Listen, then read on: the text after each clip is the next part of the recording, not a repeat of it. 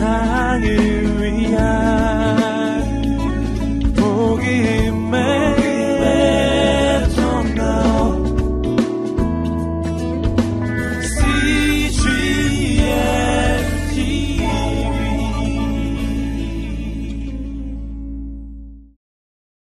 아, 이 한 달 동안 우리는 약속의 사람들이라고 하는 주제를 가지고 성경의 여러 인물들을 우리가 함께 보고 있습니다.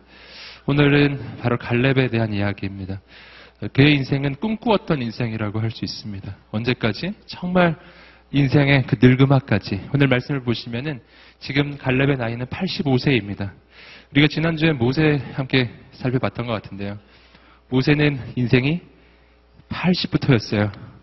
갈렙은 어, 한술 더 떴어요. 85세. 할렐루야.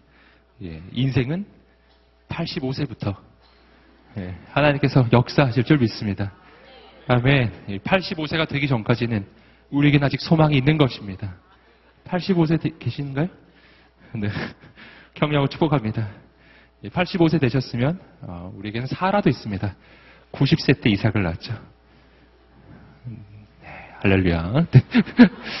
여러분 어, 꿈에 대해서 생각을 해볼 때 실은 우리의 인생은 날이 가면 갈수록 시간이 가면 갈수록 꿈은 자꾸 사라져가고 꿈은 자꾸 퇴색해가고 작아져가는 것이 우리 인생의 현실인 것 같아요. 우리의 어, 꿈에 대해서 생각을 해보다가 제 아들이 생각났는데 어, 제 아들의 어릴 때 장래 희망이 뭐였냐면요. 제가 우리 아들한테 한 4살쯤 됐었을 때 말을 할 수 있을 때 어, 꿈이 뭐냐고 얘기했을 때 우리 아들이 이렇게 얘기했었어요.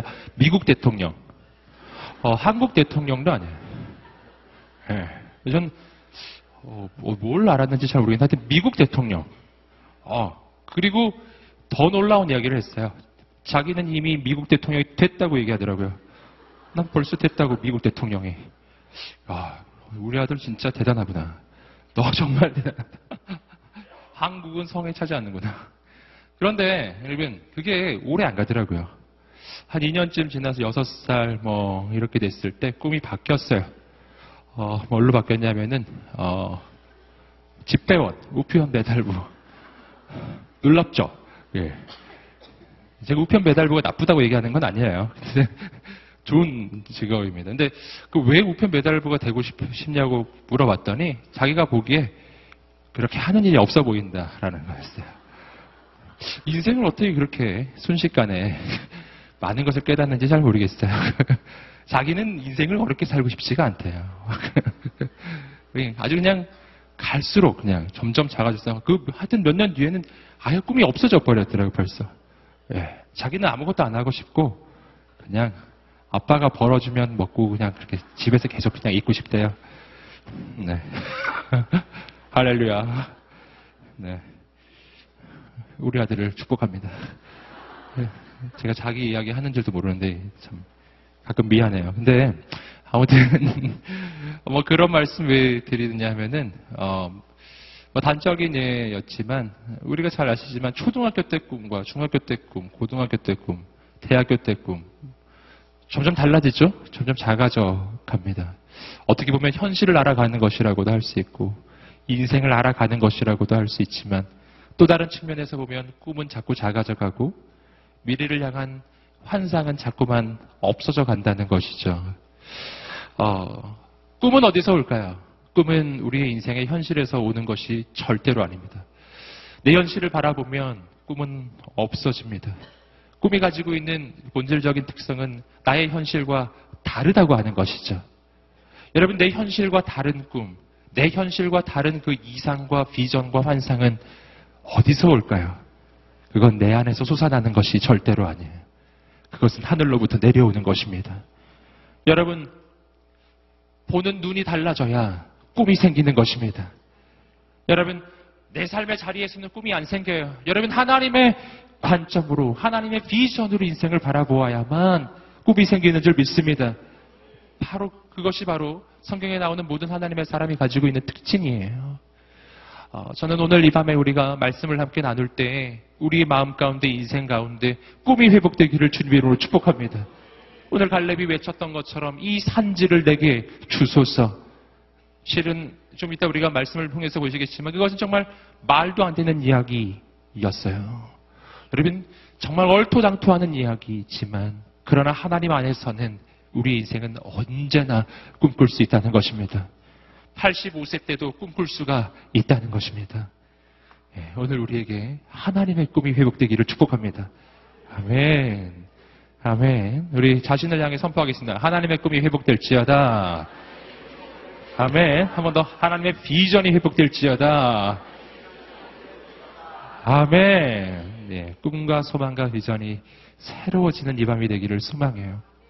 성경을 보시면 그래서 예수님께서 그 사람들을 만나셨을 때 제일 먼저 해주시는 일이 뭔- 뭐냐 하면은 일반적으로는 꿈을 회복시켜 주시는 일이었어요. 그래서 예수님께서는 그 여리고성에서 그 눈먼 어, 그 맹인들을 만났을 때 이렇게 물어보셨죠. 내가 너희에게 무엇을 해주기를 원하느냐? 참 뻔한 이야기 아니겠어요? 여러분 지금 어, 눈먼 사람들이 예수님을 만났습니다. 뭐 원하겠어요? 눈 뜨는 거 원하는 거 아니겠습니까? 그러나 예수님은 물어보세요. 너희는 내가 너희에게 무엇을 해주기를 원하느냐? 예 주님, 우리는 포기를 원하나이다. 내 믿음대로 될지어다. 할렐루야. 여러분, 꿈과 소망의 회복이에요.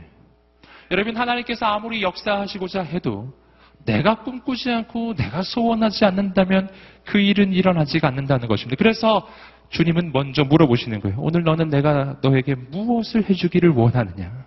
난 그걸 해주기를 원한다. 이것은 아버지의 음성이기도 해요. 아버지가 아들에게 물어보는 거죠. 넌 내가 너에게 뭐 해주기를 원하니? 말하면 해주시는 거예요. 하나님께 말하는 그 말이 바로 꿈이고 그것이 소망이에요. 이 산지를 내게 주소서. 아멘. 우리 아버지는 좋은 아버지이십니다. 구하면 주시는 줄 믿습니다. 아멘. 저도 별로 좋은 아버지도 아닌데 우리 아들이 말하면 해줍니다. 진짜입니다. 제가 평소 때는 출근해야 돼서 잘 안 되지만 월요일에는 제가 새벽 기도 끝나고 나서 집으로 도- 들어가거든요. 새벽 기도 끝나고 월요일 날 집으로 들어가요. 죄송해요. 근데 아무튼 들어가요. 그러면 우리 아들이 이제 등교하기 전이고 그때 제가 예, 유일하게 우리 아들 아침밥을 챙겨주는 날인데요. 그때 저는 우리 아들한테 물어봅니다. 아들아, 뭐 먹고 싶니? 계란 후라이 해줄까? 물론 제가 할 줄 아는 건 그거밖에 없어요.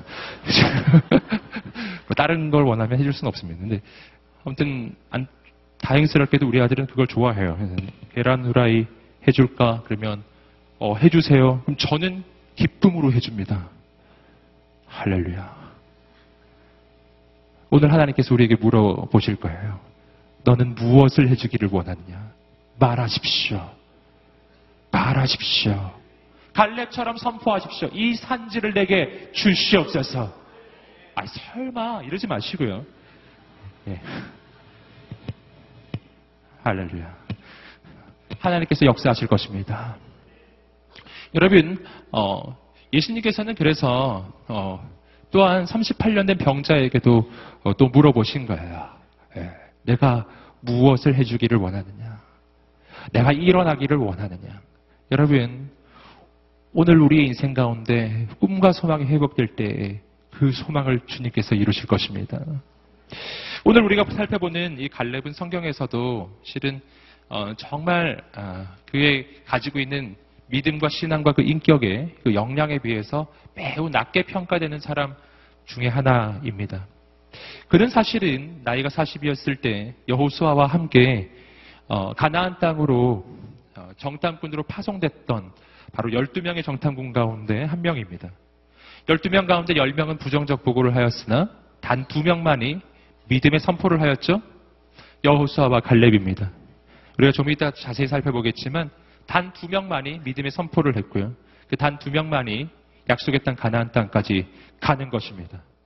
근데 그 믿음의 고백을 했던 그 두 명, 그 두 명, 여호수와 갈렙 사이의 이 고백의 차이는 거의 없어요. 동일한 믿음의 선포를 했는데도 불구하고 여호수아는 모세를 이은 민족의 지도자가 되었고요.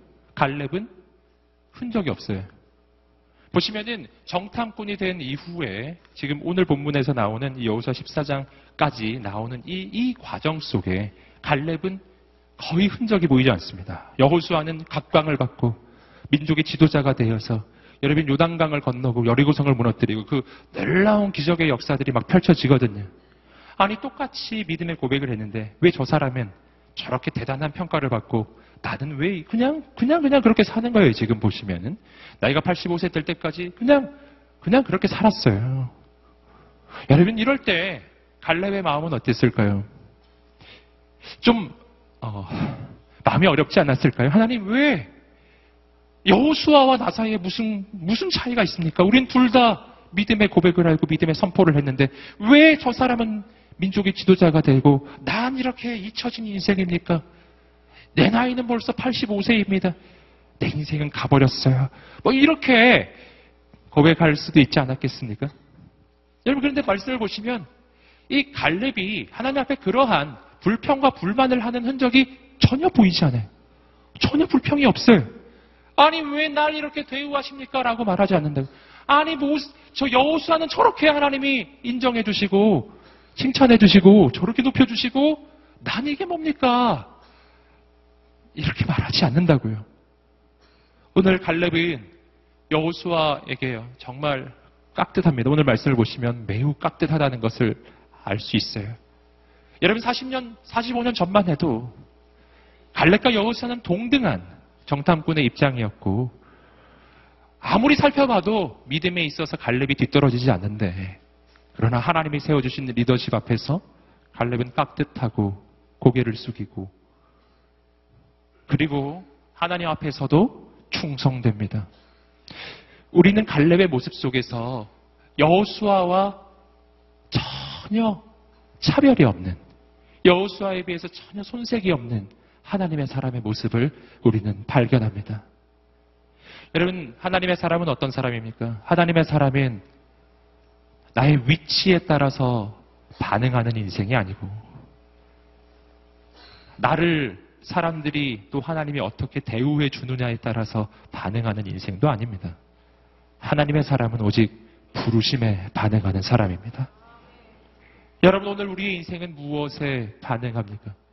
우리는 얼마나 자주 믿음으로 산다고 하면서도 나의 위치에 민감한지 몰라요. 얼마나 자주 우리는 나의, 나를 대우해주는 사람들의 대우와 그리고 특별히 내가 느끼는 하나님이 나를 대우해주시는 이 대우에 얼마나 민감한지 몰라요. 그래서 우리는 하나님께 이렇게 말하지 않습니까? 하나님 왜날 이렇게 대우하시는 겁니까? 내가 얼마나 충성 봉사를 했는데 우리는 이런 생각이 들지 않으시나요?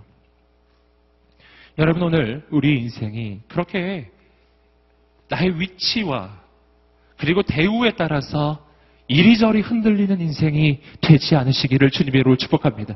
우리의 인생의 기준은 내가 어디에 있느냐가 아닙니다. 내 인생의 기준은 하나님의 부르심입니다.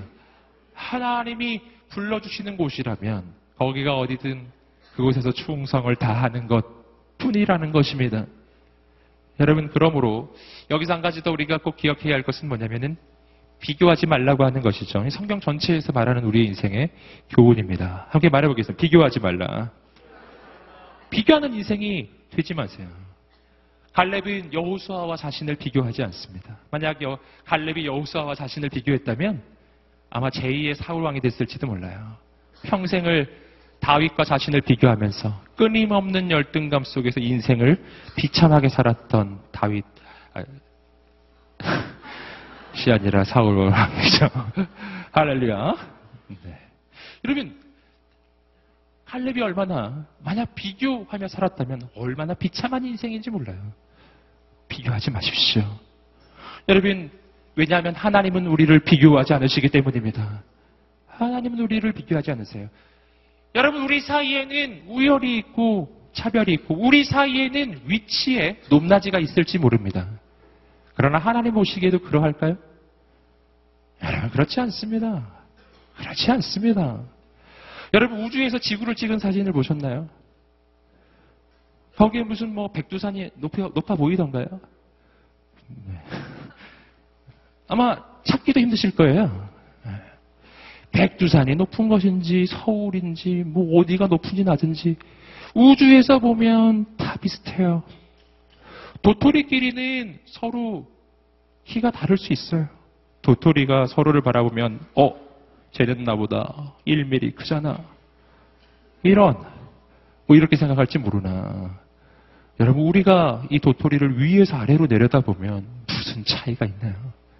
아니, 별 차이가 아니라니까요. 내가 보기에 대단한 것입니다.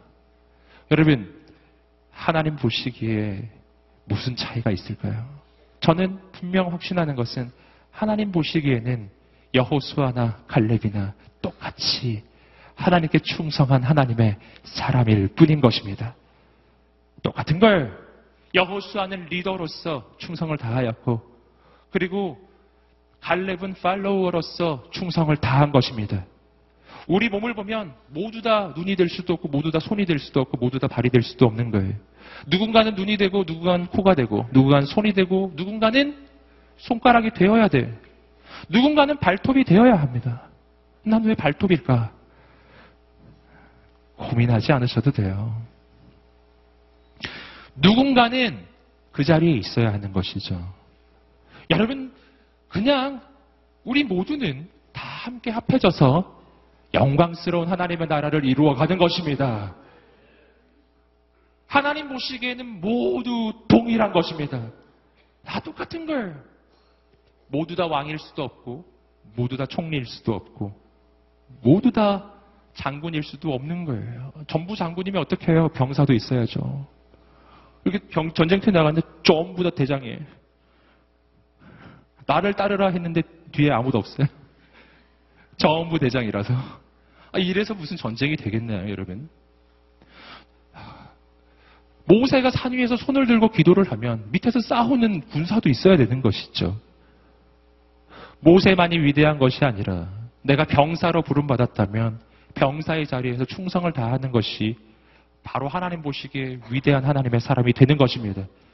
나는 병사로 부름을 받았는데 내가 병사일 리가 없다고 산 위로 올라가서 모세를 끌어내리고 자기가 손들고 쓰면 그게 되겠냐고요. 그렇게 해서 되는 일이 아니라는 것이죠.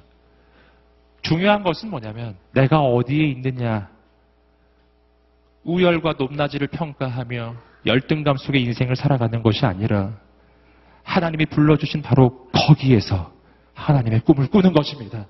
갈렙처럼. 갈렙은 나는 왜 민족의 지도자가 아닌 거예요? 라고 하나님께 묻지 않았어요. 갈렙은 하나님께 왜 난 여호수아처럼 불러주지 않으세요? 라고 묻지 않았어요.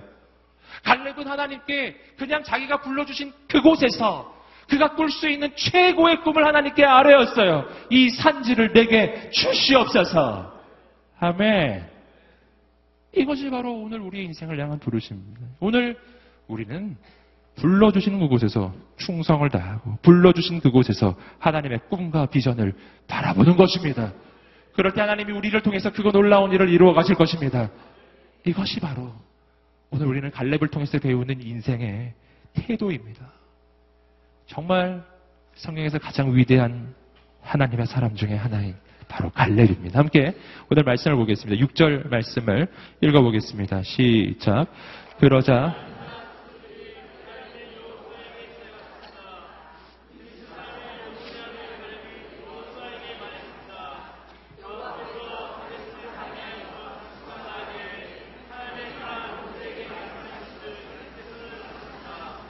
할렐루야. 여러분, 오늘 말씀은 어, 유다 자손들이 바로 갈렙과 함께 이 어, 여호수아를 찾아가는 바로 그러한 장면으로 시작하고 있습니다. 이 장면은 어, 여호수아의 정복 전쟁이 거의 마무리되는 시점에서의 이야기였어요. 약속의 땅 가나안 땅에 들어가서 여호수아는 정말 수많은 전쟁을 승리로 이끌었고 많은 땅을 차지했습니다. 그러나 모든 땅을 차지했던 것은 아니에요. 아직도 차지하지 못한 정복하지 못했던 땅들이 아직 남아 있었습니다. 그러나 그 상태에서 일단 여호수아는 민족 전체 모든 지파들에게 땅을 분배하기 시작했어요. 그때 바로 그 시점에서 어, 갈렙이 찾아온 것입니다. 갈렙은 이야기합니다. 하, 어, 하나님께서 내게 약속하셨던 그 산지, 바로 헤브론 땅을 가리키는 것이었는데, 이 헤브론 땅을 저에게 주십시오. 이 산지를 내게 주십시오. 라고 하는 것을 요구하기 위해서였어요. 여러분, 그러나 이 요구는 실은, 어, 여러 가지 면에서 좀 말이 잘 안 되는 것이었습니다. 왜냐하면 이때 헤브론은 아직도 정복한 땅이 아니었기 때문에 아직 정복하지 못한 땅입니다. 차지하지도 못한 땅인데 내게 주십시오라고 지금 이야기하고 있어요. 이거는 뭐 주기만 하면 내가 가서 정복하는 거는 뭐 시간 문제라고 하는 뜻이죠. 분명한 믿음의 확신을 가지고 이야기하는 것이었습니다. 그의 나이는 또한 85세. 아, 새로운 꿈을 꾸기는 어려운 나이였는데요. 그럼에도 불구하고 갈렙은 새로운 꿈과 소망을 지금 이야기하고 있는 거예요. 그것을 말하기 위해서 민족의 지도자인 여호수아를 찾아온 것입니다. 근데 이렇게 그가 하나님의 꿈과 소망을 품고 새로운 도전을 할 수 있게 된 아주 중요한 이유가 있습니다. 그 이유는 오늘 금방 읽으셨던 6절 말씀에 나오는데 이렇게 되어 있는 것이죠. 여호와께서 가데스 바네아에서 당신과 나에 대해 하나님의 사람 모세에게 말씀하신 것을 당신께서는 아십니다. 즉 가데스 바네아에서 이스라엘 민족이 약속의 땅 가나안 땅에 12명의 정탐꾼을 어, 파견했었을 때 그 모든 것을 보고 나서 이 정탐꾼들이 돌아옵니다. 그 돌아왔을 때 단두 명 믿음의 보고를 했던 여호수아와 갈렙에게 바로 모세를 통해 하나님이 약속하셨던 그 약속의 내용이 있었거든요. 바로 그 약속을 이야기하는 거예요. 여러분, 갈렙이 지금 하나님 앞에 그리고 여호수아 민족의 지도자 여호수아에게 찾아와서 이 산지를 요구하고 하나님의 꿈과 비전을 지금 이야기할 수 있는 이유가 있습니다. 그것은 하나님의 약속이에요. 약속. 하나님의 약속으로부터 모든 것이 시작되는 것입니다. 이것은 인간의 야망에서 시작되는 게 아니에요. 이것은 인간의 욕심에서 시작되는 것이 아니에요. 이것은 하나님의 약속에서 시작되는 것입니다. 하나님의 무슨 약속이었는가? 민수기 14장 24절을 보시면 그 내용이 나옵니다. 함께 한번 읽어보겠습니다. 시작. 그러나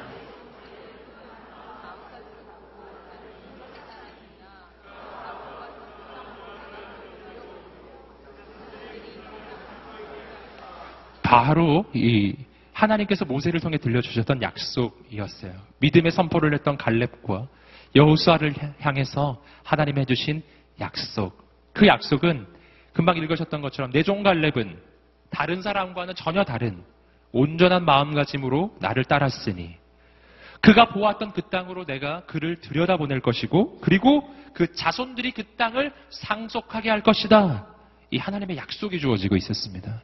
이 약속이 주어졌던 것은 지금 아래쪽에 갈렙의 나이가 나오는데요. 이 약속이 주어졌던 것은 갈렙이 40세 때였고 지금 현재 그는 나이가 85세입니다. 뭐를 얘기하죠?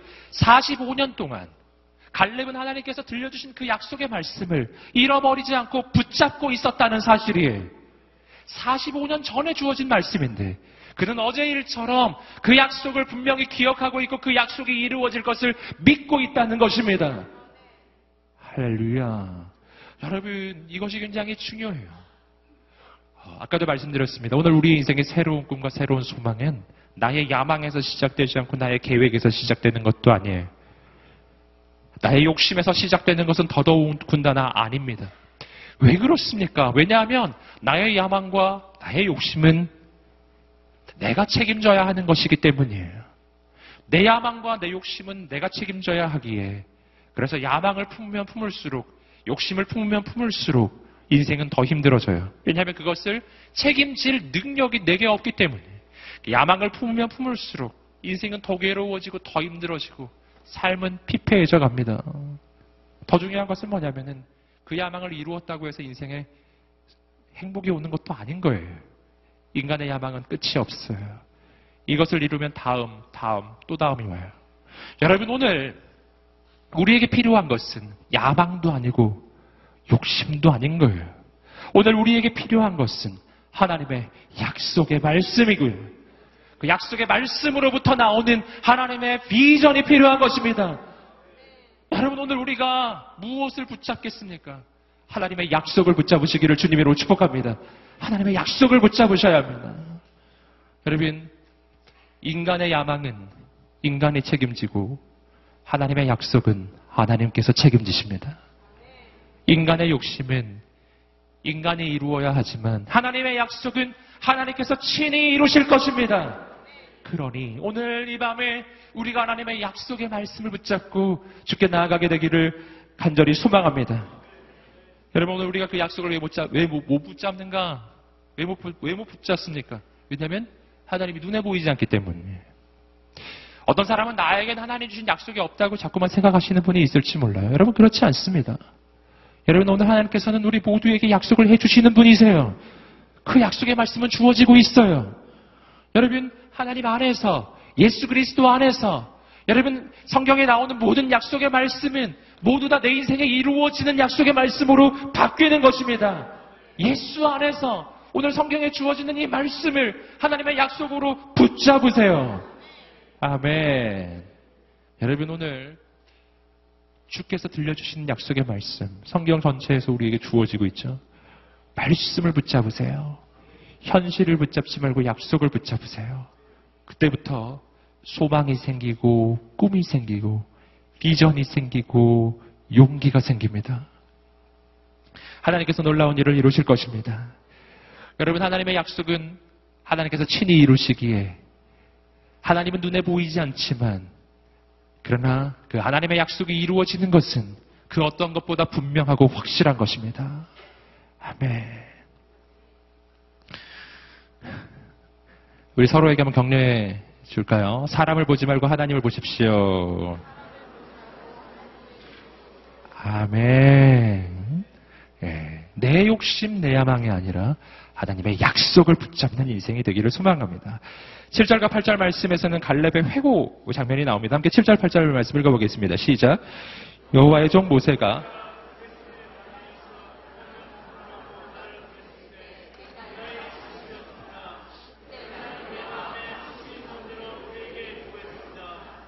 그런데 나와 함께 올라갔던 내 형제들은 백성들의 마음을 약하게 했습니다. 그래도 나는 마음을 다해 내 하나님 여호와를 따랐습니다. 자, 7절과 8절 말씀은 지금으로부터 45년 전에 바로 어, 이스라엘 백성들이 출애굽을 막 했을 바로 그 시점. 그리고 가나안 땅에 정탐꾼을 보내었던 바로 그때를 회고하는 장면입니다. 그때 12명의 정탐꾼이 뽑혀져서 어, 약속의 땅 가나안 땅을 정탐하고 왔는데 10명의 보고와 2명의 보고가 달랐습니다. 그 장면을 지금 이야기하고 있는 거예요. 그 중에 10명의 정탐꾼은 부정적인 보고, 현실의 보고를 하였습니다. 그 보고가 이러한 내용이었어요. 민수기 13장 33절의 말씀, 즉 그 장면을 묘사하는 성경의 부분을 우리가 함께 보는 것입니다. 함께 읽어보겠습니다. 시작. 우리가 거기서 본 네피림,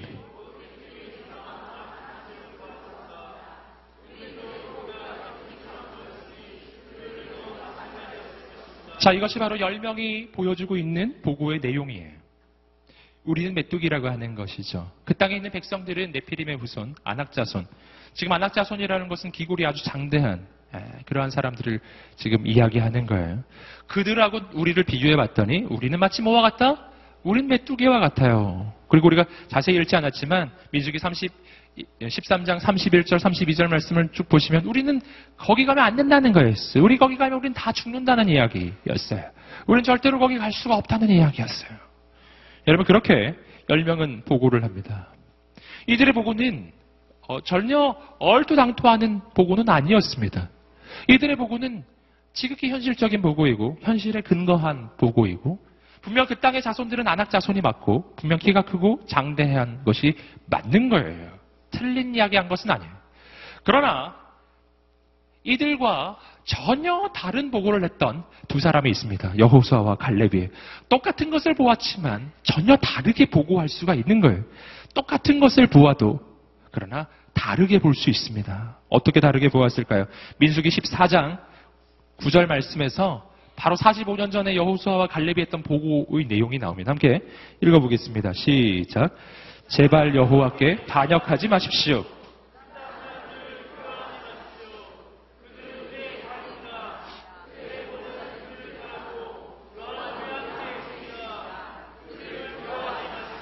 아멘. 전혀 다르죠? 여러분 10명의 정탐꾼은 우리가 메뚜기라고 했는데 제가 말씀을 보니까 여호수아와 갈렙은 그들이 우리의 밥이라고 표현하고 있습니다. 전혀 다른 표현이에요. 여러분 그런데 중요한 것이 있습니다. 이게 뭐냐면은 어, 10명의 정탐꾼과 2명의 정탐꾼이 이야기를 할 때 어, 언급하는 대상이 다르다고 하는 것입니다. 10명의 정탐꾼은 누구와 누구를 언급하느냐면은 적과 우리를 언급하고 있어요. 적들을 봤더니 안악자손이고 우리를 보니까 메뚜기 떼입니다. 이렇게 이야기는 끝이 나는 거예요. 그러나 여호수아와 갈렙은 적과 나 말고 언급하는 존재가 하나 더 있어요. 누구를 언급하고 있죠? 하나님을 언급하는 것입니다. 이것이 바로 차이점이에요. 어떻게 똑같은 것을 보면서 10명의 정탐꾼은 우리가 메뚜기라고 이야기하는데 어떻게 이 두 사람은 적들이 우리의 밥이라고 말할 수 있냐는 것이죠. 그 까닭은 기준점이 틀리기 때문이에요. 여러분, 10명의 정탐꾼의 기준점은 자신이에요. 자기 자신을 기준으로 적들을 바라보니까 비교해보니 우린 메뚜기가 되는 것입니다. 비교를 해보니까 누구와 누구를 비교한다고요? 적과 나를 비교하는 것입니다. 여러분 이것은 오늘 우리 인생이 가지고 있는 굉장히 중요한 약점이에요. 오늘 우리 인생이 언제 부정적이 되는지를 보십시오. 정확하게 바로 이 10명의 정탐꾼과 같은 관점을 가질 때 적과 나를 비교할 때 나의 대적과 나를 비교하고 나의 현실과 나를 비교할 때입니다. 그러면 언제나 나는 메뚜기처럼 느껴진다고요. 난 너무나 작고 난 너무나 부족하고 난 죽을 것만 같은 걸. 여러분 그때 필요한 것은 뭐냐면은 내가 대단해지는 것이 필요한 게 아니에요. 내게 필요한 것은 바라보는 기준점이 달라지는 것입니다. 기준은 내가 아니라 하나님이십니다. 기준이 나라면 나는 메뚜기가 되겠지만 기준이 하나님이시라면 다른 거예요. 나의 하나님은 나의 대적보다 크신 분, 나의 하나님은 나의 현실보다 크신 분, 나의 하나님은 나의 조건과 상황과 배경보다 크고 놀라우신 분이십니다. 그 하나님을 기준으로 적을 바라보면 적은 우리의 밥이 되는 것입니다. 적이 아무리 강해도 하나님보다 강하지는 않기 때문이에요. 여러분 오늘 우리의 바라보는 관점이 달라지시기를 주님으로 축복합니다. 함께 외쳐보겠습니다. 기준은 내가 아니라 하나님이시다. 하나님을 기준으로 바라보는 우리 인생이 되시기를 주님으로 축복합니다.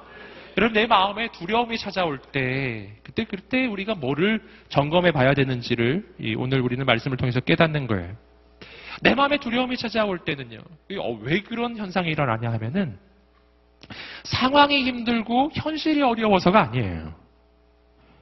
내 마음에 두려움이 찾아오는 이유는 현실이 어렵고 나의 적이 강하기 때문이 아니라 나의 기준이 하나님이 아니라 내가 될 때, 나의 기준이 하나님의 능력이 아니라 나의 능력이 되기 시작할 때, 나는 언제나 두려울 수밖에 없는 것입니다.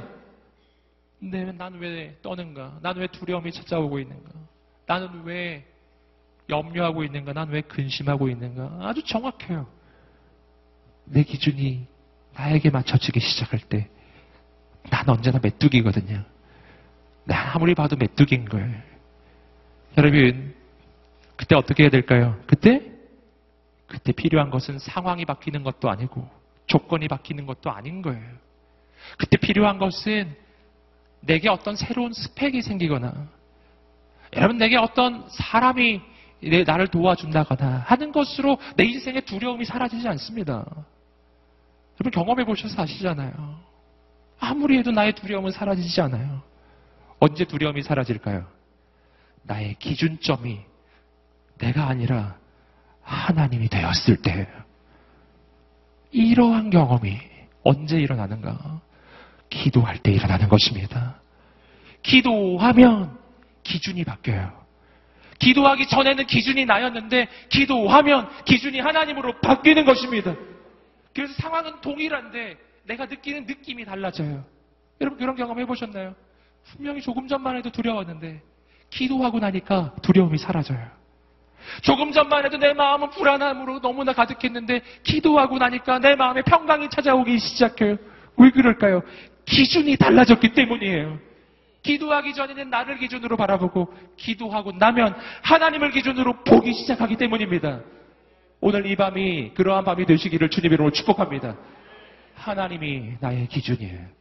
하나님께서 이루실 것입니다. 하나님께서 역사하실 것입니다. 오늘 우리에게 이 믿음이 있게 되기를 주님으로 축복합니다. 여러분 오늘 우리가 민수기의 말씀 속에서 10명의 정탐구가 2명의 이야기 속에서 또 발견하는 중요한 영적인 교훈이 있습니다. 그것은 뭐냐면 이런 거예요. 함께 따라해 보겠습니다. 우리의 미래는 우리가 믿는 대로 된다. 아멘. 아멘. 믿음대로예요. 믿음대로. 내 믿음대로 될치여다. 주님의 말씀이죠. 내 믿음대로 될치여다. 주님께서 들려주셨어요. 여러분 혈루병 걸린 여인이 그 구원을 받았을 때 예수님 말씀해 주셨어요. 내 믿음이 너를 구원하였도다. 뭐가? 너의 믿음이. 여러분, 주님은 우리 믿음이 우리 인생을 만드는 것이라고 말씀해 주시는 것입니다. 무엇을 믿고 계십니까? 전에도 말씀드렸죠. 여러분, 나의 미래를 알고 싶으세요? 내 미래를 아는 방법은요, 정말 너무 간단해요. 어디 뭐, 딴 데 찾아가지 마세요. 예, 누구 뭐, 점쟁이 찾아가지 마시고, 괜히 쓸데없이 길 가다가 타로 뭐 이런 거, 그런 데 가지 마시고, 뭐, 무슨 사주 뭐, 괜히 스포 주시면 그런 거 이렇게 들여다보고 그러지 마세요. 할렐루야. 축복합니다. 예, 전에 말씀드렸죠? 그, 그 사주 이렇게 보다가 뭐, 오늘 동쪽으로 가면 귀인을 만난다. 뭐, 이런. 예, 그 귀인이 바로 당신이에요. 한 분 아멘 하셨습니다. 여러분, 그런 거 보지 마세요.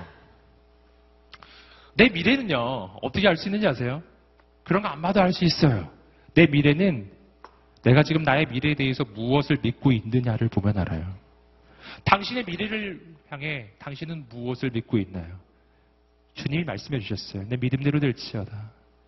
무엇을 믿고 계세요? 망할 거라고 믿고 계시나요? 할렐루야. 오늘 이 밤에 그 믿음이 바뀌게 되기를 주님으로 축복합니다. 할렐루야. 혹시 죽을 거라고 믿고 계시나요? 물론 우리는 다 죽기는 죽을 것인데요. 그러나, 그러나, 지금 당하고 있는 그 일 때문에 죽지는 않을 것입니다. 무엇을 믿고 계시나요? 하나님의 역사를 믿으시기를 주님으로 축복합니다. 하나님의 역사를 믿으세요. 하나님께서 이루어 가실 놀라운 일을 믿으세요. 내 믿음대로 될지어다. 여러분, 히브리서 11장 1절에 이야기하듯이 믿음 바라는 것들의 실상입니다. 내가 믿을 때 그 믿음의 현실이 내 인생의 실체가 되어서 나타날 것입니다. 아멘. 아, 옆 사람에게 형례해 보겠습니다. 내 믿음대로 될지어다. 아멘. 잘 믿는 게 너무 중요하다니까요. 잘 믿는 거. 10명의 정탐꾼은 우린 다 죽었다고 믿었어요. 그렇기 때문에 죽는 것입니다. 두 명의 정탐꾼 여호수아와 갈렙은 우린 죽지 않을 것이다. 저들이 우리의 밥이라고 믿어요. 그렇기 때문에 그들은 약속의 땅 가나안 땅으로 들어가는 것입니다. 소망을 품으시기를 주님으로 축복합니다. 또 한 가지 발견하는 어, 중요한 영적인 교훈은 뭐냐면 그러므로 오늘 내가 무슨 소리에 내 귀를 기울여야 하겠는가 하는 것입니다. 오늘 그 어, 말씀을 보시면은 어, 그 갈렙이 말하기를 8절 보시면 그런데 나와 함께 올라갔던 내 형제들은 백성들의 마음을 약하게 했습니다. 라고 하는 표현이 나와요. 즉 부정적인 보고를 했던 그 정탐꾼들의 이야기 때문에 백성들의 마음이 약해졌다는 이야기죠. 이게 뭐를 이야기하나요? 이것은 말에 영향력이 있다는 것을 의미해요. 어, 부정적인 보고를 했던 사람들이 부정적인 보고를 했던 정탐꾼들의 그 보고가 백성들의 마음을 바꿔버린 것입니다. 부정적으로. 그래서 원래는 이 10명만 10명만 아, 우린 다 죽었다고 생각했었어요. 그러나 그들의 말을 들은 모든 백성들이 다 똑같이 생각해요. 우린 다 여기서 죽었다고. 우리는 다 약속의 땅 가나안 땅에 가지 못할 거라고 모두 그렇게 생각하기 시작하고 모두 그렇게 믿기 시작합니다. 그렇죠? 모두 다 가나안 땅에 가지 못하고 모두 다 광야에서 전부 죽는 거예요. 우리 잘 아시는 것처럼 출애굽을 했던 백성들 가운데 단 두 명 믿음의 선포를 했던 갈렙과 여호수아만이 마지막 약속의 땅에 들어가고요. 나머지 백성들은 다 죽습니다. 그리고 약속의 땅에는 누가 들어가냐면 우리 잘 아시는 것처럼 그 후손이 들어가는 거예요. 그 아들들, 딸들, 즉 광야에서 태어났던 아들, 딸들이 다 약속의 땅으로 들어가게 돼요. 여러분 출애굽을 했던 장본인들은 정작 못 들어가는 것입니다. 왜 그랬죠? 오늘 말씀처럼 우리의 인생이 나의 믿음대로 되기 때문이에요. 난 여기서 망할 거야 라고 믿으면 정말 망합니다. 저는 축복합니다. 우리 인생이 다른 고백을 하게 되기를 주님으로 축복합니다. 함께 외쳐보겠습니다. 하나님께서 나를 통해 놀라운 일을 이루실 것입니다. 아멘. 그래서 우리가 무슨 음성을 듣느냐가 되게 중요하다는 거예요.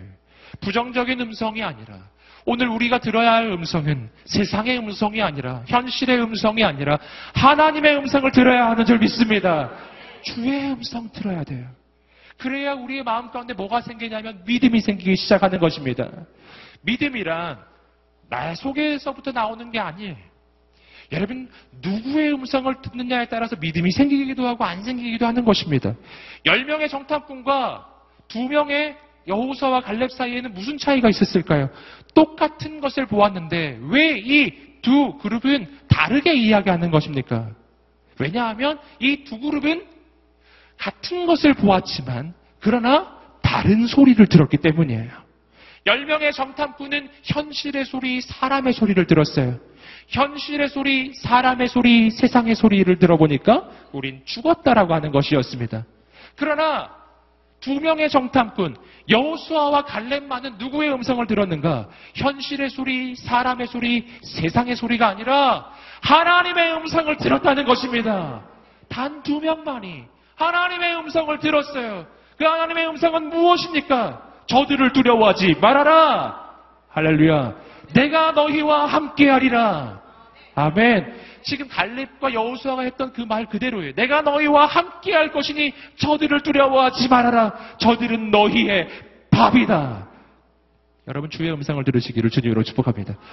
오늘 이 밤이 바로 그 밤이라고요. 아버지의 음성을 들어야 믿음이 생기는 것입니다. 또 한 가지는 뭐냐면 내가 아버지의 음성을 들었다면 오늘 우리가 하는 말도 바뀌어야 된다는 것입니다. 오늘 말씀처럼 10명의 정탐꾼이 하는 말은 모든 백성들을 죽이는 말이었어요. 우린 다 죽었다고 이야기할 때 모든 백성은 다 죽는 것입니다. 여러분 그래서 이 리더가 어떤 말을 하느냐는 정말 정말 중요한 거예요. 너무 중요해요. 여러분 말에는 두 종류가 있어요. 사람을 죽이는 말과 사람을 살리는 말입니다. 사람을 죽이는 말은 사실은 별다른 말이 아니에요. 사람을 죽이는 말은 어, 특별히 부정적인 말이 아니라 실은 현실의 말이에요. 있는 그대로의 현실이. 있는 그대로의 현실을 말하면 우리 인생은 죽게 돼 있습니다. 있는 그대로의 사실을 묘사하면 우리는 다 죽게 돼 있다고요. 할렐루야. 여러분 오늘 우리가 어떤 사람을 죽이는 방법 너무 단순해요. 그가 가지고 있는 삶의 조건을 그냥 하나하나 나열을 해주세요. 예. 여러분, 지금 옆 사람을 한번 바라보십시오. 그리고 눈에 보이는 대로 한번 서술해 보세요. 죽어요, 여러분은. 예. 사람을 죽이는 말은요, 현실의 말이에요. 현실의 말. 물론 우리는 현실을 알아야 하지만, 그러나 오늘 우리 인생은 현실에 매이는 인생이 되어서는 안 된다는 것입니다. 하나님의 사람은 현실을 알지만 그러나 현실에 매이는 인생이 아니라 현실을 넘어서는 인생입니다. 여러분 사람을 살리는 말은 뭔가 현실의 말이 아니라 믿음의 선포라고요. 믿음의 선포 함께 외쳐보겠습니다. 믿음의 선포. 믿음의 선포란 사람의 소리가 아니라 하나님이 들려주시는 음성이라고요. 하나님이 들려주시는 음성. 그 음성을 선포하는 거룩한 하나님의 사람들이 되시기를 주님으로 축복합니다. 그래서 우리는 서로에게 현실을 선포하는 인생이 아니라 서로에게 믿음의 선포, 하나님의 꿈과 소망을 전해주는 우리가 되어야 한다는 것입니다. 우리 그런 의미에서 서로에게 격려하면서 혹시 옆에 처음 보시는 분 앉아 계시더라도 주저하지 말고 한번 말해줍시다. 하나님께서 당신을 통해 놀라운 일을 이루실 것입니다. 아멘. 아멘. 여러분, 믿음의 선포만이 사람을 살리는 거예요. 믿음의 선포를 또 해줍시다. 아름다우십니다. 할렐루야. 격려하고 축복합니다. 오늘 우리의 인생이 정말 정말 주님의 음성만 듣고 그 음성만 선포하는 우리가 되기를 간절히 소망합니다. 오늘 말씀에서 또 한 가지 발견하는 것이 있습니다. 그것은 갈렙이 자신의 인생에 대해서 말하는 고백이에요. 8절 마지막 부분을 보시면 나는 마음을 다해 내 하나님 여호와를 따랐습니다. 라고 하는 고백이 나옵니다. 나는 마음을 다해 내 하나님 여호와를 어떻게 했다고요? 따랐습니다. 따랐다라고 하는 말은 그 뒤를 따라간다는 것이죠. 이것이 바로 하나님의 사람의 바른 자세입니다. 예수님께서 제자들을 불러주셨을 때 이렇게 불러주셨죠. 나를 따르라. 주님의 부르심이었어요. 제자들의 입장에서는 이런 것이죠. 주님을 따라가는 것입니다. 정확한 거예요. 지금 갈렙이 이야기합니다. 나는 여호와를 따랐습니다. 여러분 신앙생활이란 하나님보다 앞서가는 것이 아닙니다. 하나님을 따라갔다는 말은 하나님이 내 앞에 계신 것인가요? 내 뒤에 계신 것인가요? 내 앞에 계신 것이죠. 내 신앙의 여정에서 내 앞에는 언제나 하나님이 계셔야 하는 것입니다. 어, 이것이 순서가 거꾸로 되면은 굉장히 어려워지는 거예요. 내 앞에 아무도 없고 내가 앞서가고 있고 하나님은 저 뒤에 계시다. 곤란한 것입니다. 그러나 우리가 얼마나 자주 신앙생활을 이렇게 하는지 몰라요. 내가 앞서가면서 하나님 이쪽입니다. 이쪽. 이쪽. 그래서 막 이렇게 하다가 하나님이 지금 딱 저쪽으로 가시려고 그러면 오 하나님 거기 아니 거기 아니에요. 거기 아닌데 하나님. 하나님 이쪽 이쪽. 네. 그렇게 놀랍게도 우리는 하나님을 인도해요. 네. 네. 양이 목자를 인도하는 것이죠. 뭐 양이 목자한테 목자님 예. 이쪽이 말도 안 되는 것이죠. 예. 양은 목자의 뒤를 따라가야 예. 먹을 게 생기고 여러분 보호를 받는 것입니다. 여러분 오늘 우리의 인생은 누가 앞서가고 있나요? 주님이 앞서가는 인생이 되시기를 주님으로 축복합니다. 기도의 내용을 한번 생각해 보십시오. 나는 하나님께 어떻게 기도하고 있습니까? 기도의 내용을 보시면 내가 앞서가고 있는지 주님이 앞서가고 있는지 금방 알 수 있어요. 여러분, 주님이 앞서가는 우리의 인생. 언제나 먼저 주의 뜻을 구하는 인생. 하나님의 뜻을 구하며 하나님이 약속하시면 그 약속을 붙잡고 간구하는 인생. 오늘 우리의 인생이 그러한 인생이 되시기를 주님으로 축복합니다. 우리는 언제나 하나님을 따라가는 것입니다. 내가 하나님을 따라간다는 것은 또 한 가지 중요한 것을 의미해 주고 있어요. 주님이 내 앞서 가신다는 것은 내 인생의 주인이 내가 아니라 주님이시라는 것입니다. 그러므로 그렇게 살아야 주께서 나의 인생을 가장 놀랍게 인도하시는 것입니다. 계속해서 구절 말씀은 이렇게 이야기하고 있습니다. 구절 말씀을 읽어보겠습니다. 시작. 그러자 그날 모세가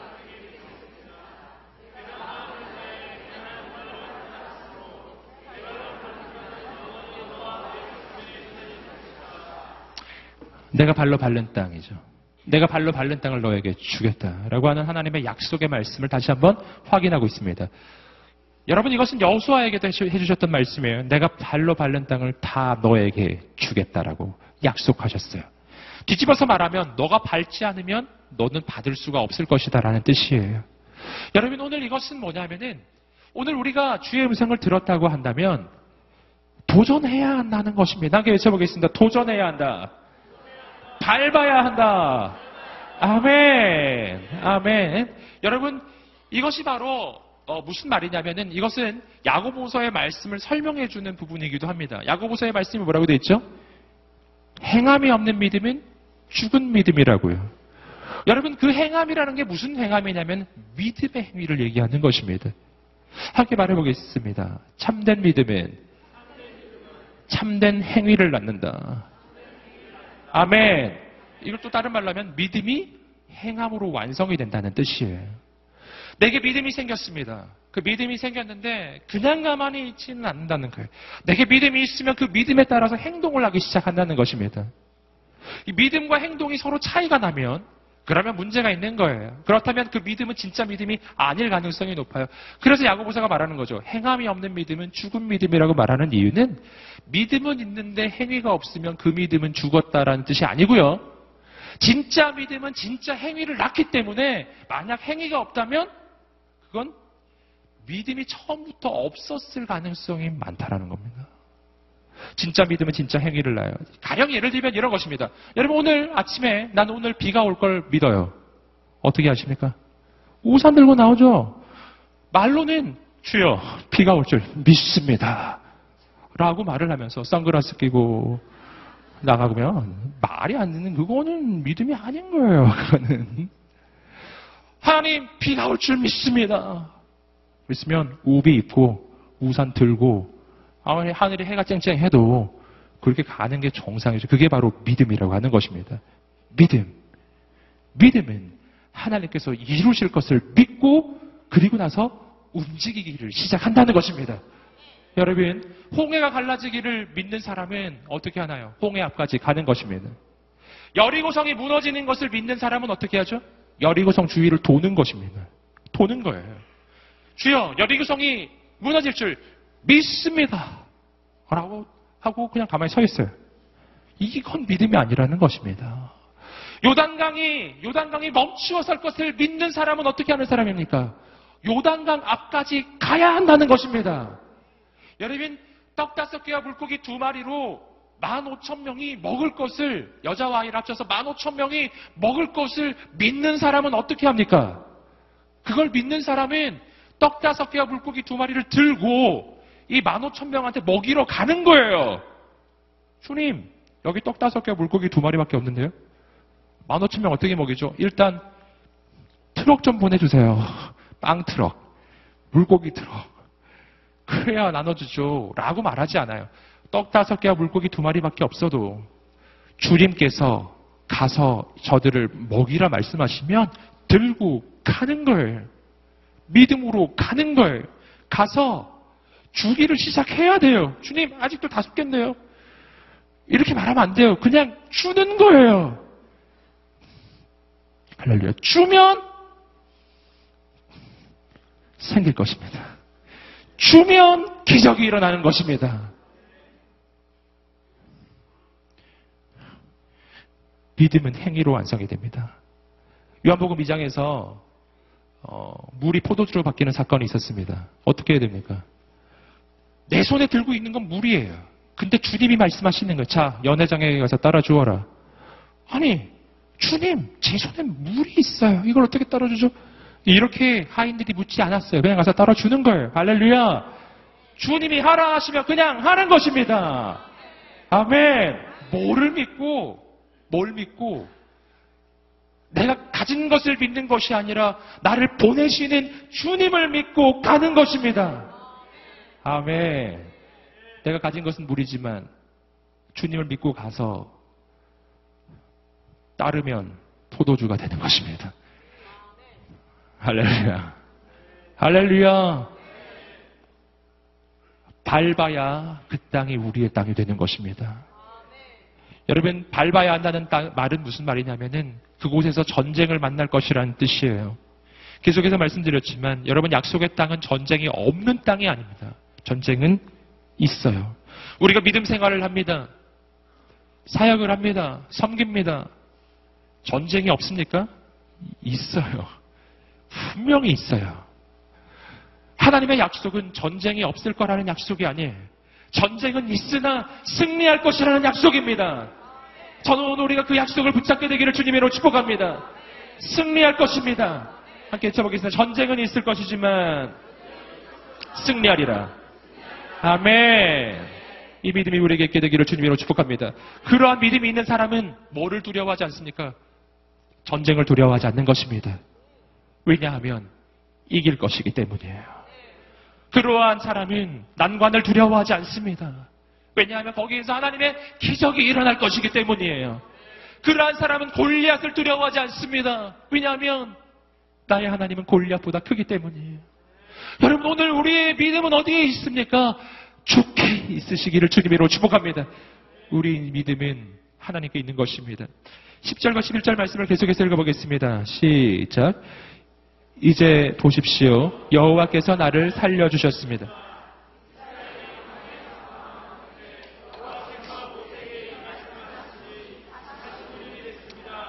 지금 내가 85세가 됐습니다. 모세가 나를 보냈던 뜻처럼 나는 아직도 강건하고 내가 그때와 마찬가지로 전쟁이 드나드는데 기력이 왕성합니다. 자, 지금 현재 상태를 이야기하고 있어요. 그는 자신이 몇 세라고 이야기하고 있죠? 85세. 할렐루야! 축복합니다, 여러분. 격려합니다. 85세 때도 꿈꿀 수 있다면 우린 지금 꿈꿀 수 있는 것입니다. 여러분 갈렙이 꿈꿀 수 있다면 나도 꿈꿀 수가 있는 것입니다. 갈렙이 말하고 있어요. 전 85세입니다. 하지만 아직도 기력은 왕성합니다. 왜 갈렙이 굳이 그런 말을 할까요? 그 말은 이 당시에도 85세는 노인이란 뜻이에요. 저 85세라고 너무 무시하지 마세요. 아직 기력이 있습니다. 여러분, 자신의 인생을 바라보면서 어떤 사람은 끝났다고 생각하는 사람이 있어요. 어떤 사람은 내 인생은 새롭게 시작하기에는 너무 늦었다고 생각하는 사람이 있어요. 여러분, 그렇지 않아요. 우리가 흔히 듣는 그 말은 진짜 사실이에요. 늦었다고 생각할 때가 가장 빠른 때예요. 지금 늦어졌다고 생각하시나요? 지금이 바로 클라이막스예요. 할렐루야. 내 인생은 지금 끝났다고 느끼시나요? 바로 지금이 새로운 시작의 시기예요. 하나님께서 역사하실 것입니다. 모든 사람이 끝났다고 생각하는 그때부터 하나님의 역사는 시작하는 거예요. 모든 사람이 끝났다고 생각하는 85세 때 여러분 갈렙의 인생에 가장 놀라운 일이 일어나는 거예요. 모든 사람이 끝났다고 생각하는 모세의 80세 때 모세의 인생에 가장 중요한 일은 시작됩니다. 여러분을 격려하고 축복합니다. 아직 늦지 않았어요. 아직 늦지 않았어요. 함께 외쳐보겠습니다. 나는 아직 늦지 않았다. 아멘. 아멘. 무엇이 젊은 것이며 무엇이 늙은 것인가? 젊음과 늙음의 이 정의를 이야기하자면 여러분, 젊음이란 아직 미래가 있는 것입니다. 미래가 있으면 젊은 것이에요. 늙은 것이란 뭐죠? 미래가 없는 것입니다. 그러므로 이것은 단순한 나이를 가리키는 게 아니에요. 나이는 숫자에 불과한 거예요. 나이는 20살인데 나에게 미래가 없다고 생각하신다면 늙은 거예요. 나이가 85세예요. 그러나 아직도 내게 미래가 있다고 생각한다면 아직 젊은 거예요. 아멘. 당신은 젊으십니까? 할렐루야. 다섯 명 있으십니다. 당신은 젊으십니까? 할렐루야. 어떤 분은 말씀하시더라고요. 아유, 제가 나이가 너무 많은데 화요성령 집회 가도 되나요? 뭐 이런 거 자꾸 물어보시고 그러시는데 오셔도 됩니다. 당신에게 아직 미래가 있다고 느끼신다면 당신은 아직 젊습니다. 아멘. 한번 외쳐보겠습니다. 우리는 아직 젊다. 아멘. 아, 여기 너무 부모님하고 같이 오시고 어머니 모시고 오시고 얼마나 좋은지 모르겠어요. 할렐루야. 예, 주위에 있는 분들에게 한번 좀 앞뒤 좌우에 한번 축복해 주시겠습니다. 당신에게는 아직 미래가 있습니다. 아멘. 어, 아멘. 한 번 더 말씀해 주시겠습니다. 너무 젊으세요. 아멘. 축복합니다. 예. 우리 인생에 하나님이 계시다면 우리 인생은 언제나 젊은 것입니다. 우리 인생의 늙음은 없는 거예요. 어, 지난주에도 잠깐 나누었죠? 모세. 그는 죽는 그날도 등산을 했다. 느고산 꼭대기까지 올라갔다. 그 산 꼭대기에서 하나님의 부름을 받는 것이었죠. 여러분, 하나님의 사람은 늙어 죽지 않아요. 하나님의 사람은 하나님의 부름을 받을 뿐이에요. 저는 여러분을 격려하고 축복합니다. 우리가 하나님 안에 있는 한 우리 인생은 언제나 미래가 있는 것입니다. 하나님께서 역사하실 것입니다. 함께 12절 말씀을 함께 읽어보겠습니다. 시작. 그러므로 여호와께서 그날 내게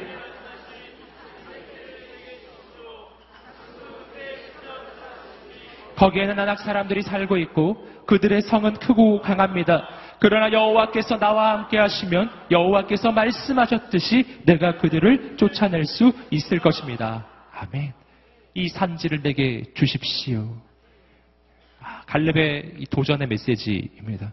감히 상상도 할 수 없는 일반인들은 생각도 할 수 없는 생각이죠. 여러분 오늘 우리 인생 가운데 이러한 도전이 있게 되기를 주님의 이름으로 축복합니다. 어떻게 이러한 도전이 있죠? 이 도전이 있는 이유는 갈렙이 말한 바와 같아요. 갈렙은 두 가지 이야기를 하고 있어요. 갈렙은 현실을 모르지 않습니다. 갈렙이 보고 있는 현실은 헤브론이라고 하는 그 땅에는 어, 안악 자손들이 살고 있고 그 안악 자손들은 정말 크고 강하고 도저히 상대하기가 힘이 든다라고 하는 거예요. 여러분 갈렙은 현실을 모르는 어떤 어, 그 정신병자라거나 어떤 어, 정신 이상이 된 사람이 아닌 거예요. 갈렙은 분명히 현실을 보고 있어요. 나의 대적은 강하고 그리고 내가 상대해야 될 헤브론, 헤브론 성은 너무 세다는 거였어요. 그러나 갈렙이 한마디 덧붙이는 것이 있죠. 무슨 말이죠? 갈렙은 말합니다. 하나님께서 나와 함께 하시면 하나님께서 말씀하셨던 것처럼 내가 그들을 쫓아낼 수 있을 것입니다. 누구 때문에? 하나님 때문에 할 수 있습니다. 라는 것입니다. 현실을 알지만 현실보다 크신 하나님이 계시기에 우리는 꿈꿀 수가 있는 것입니다. 그리고 놀라운 일이 일어나는 거예요. 함께 13절부터 15절까지 말씀을 읽어보겠습니다. 시작.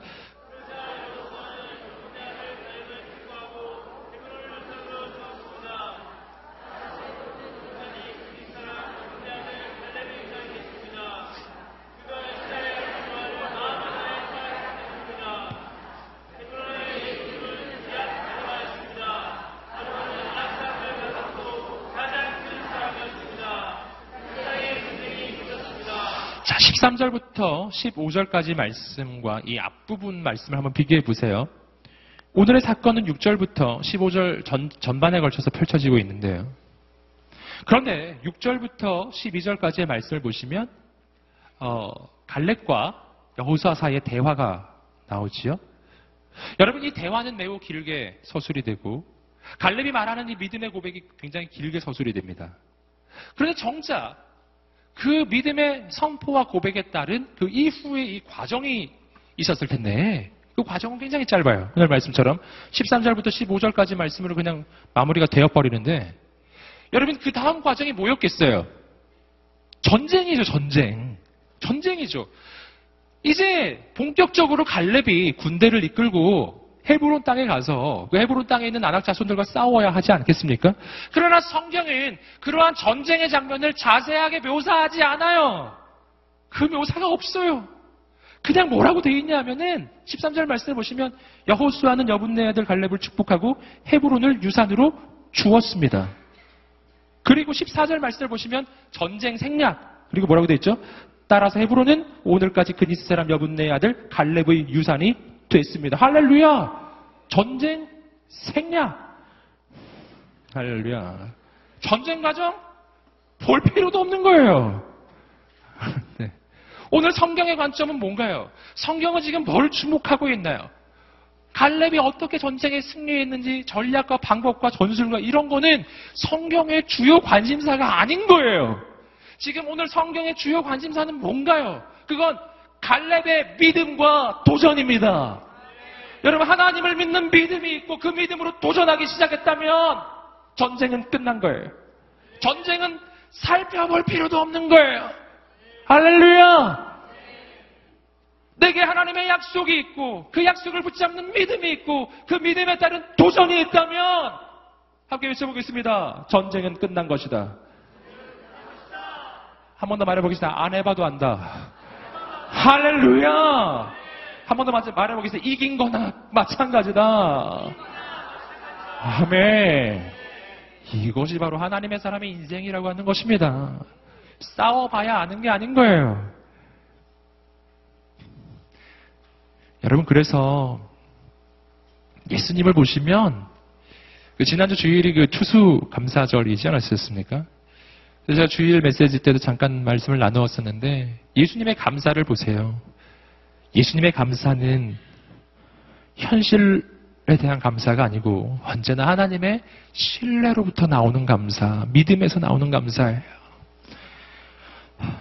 요한복음 11장을 보시면 나사로가 살아난 놀라운 기적의 사건이 있습니다. 그 기적의 사건이 있은 후에 하나님 살려주셔서 감사합니다라고 예수님이 기도하지 않으셨어요. 예수님은 나사로의 시체 앞에서 시체가 있는 그 무덤 앞에 서서 이렇게 기도하셨어요. 하나님 언제나 할렐루야 BGM을 깔아주시는데요. 그러면 언제나 저의 기도를 들어주시는 것을 언제나 저의 기도를 들어주신 것을 감사하나이다. 할렐루야. 아직 아무 일도 안 일어났거든요. 그러나 이미 일어난 거나 마찬가지인 거예요. 예수님이 보시기에는 벌써 일어난 거예요. 그렇기 때문에 나사로가 살아난 후에 감사하는 것이 아니라 살아나기 전에 감사하는 것이죠. 왜냐하면 하나님은 일하기 시작하셨고 이미 일어난 것이나 마찬가지예요.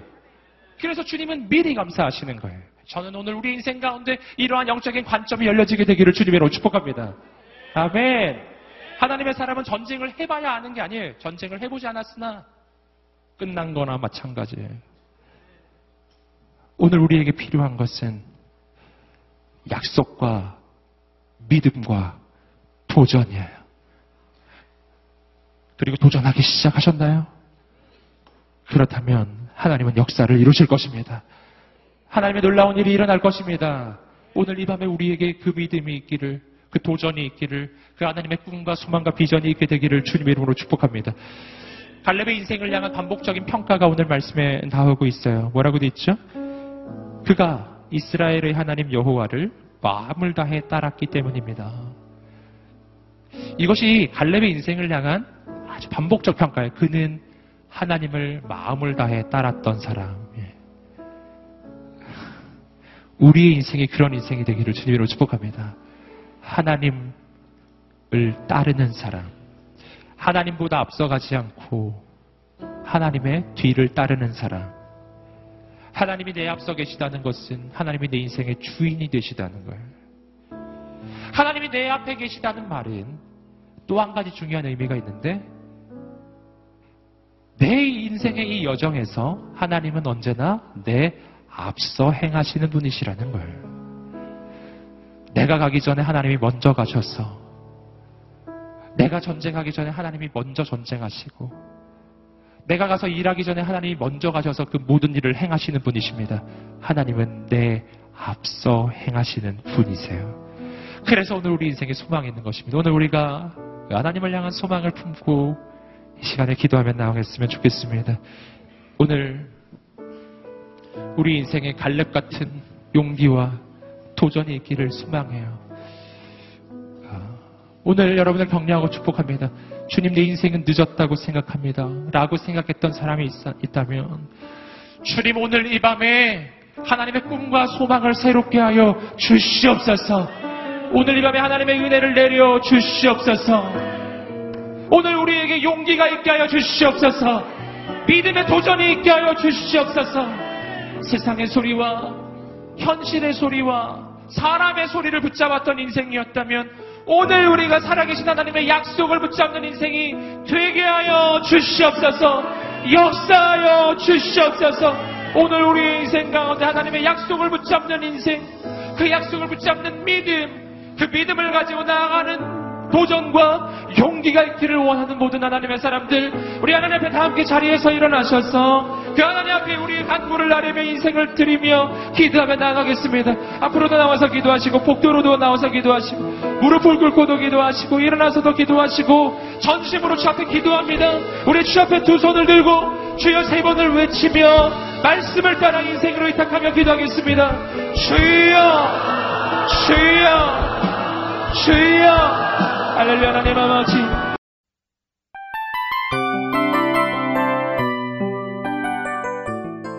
이 프로그램은 청취자 여러분의 소중한 후원으로 제작됩니다.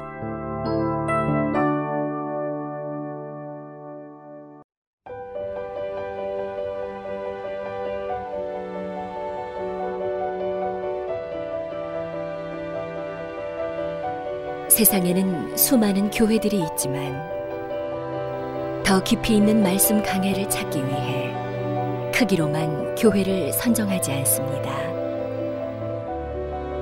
보다 좋은 영적 콘텐츠를 더 많이 나누기 위해 방송비를 받지 않습니다. 1년 365일 복음만 전하고 싶어서 우리는 광고를 하지 않습니다. 온누리의 복음을 땅끝까지. CGN TV와 함께 땅끝 성교사가 되주세요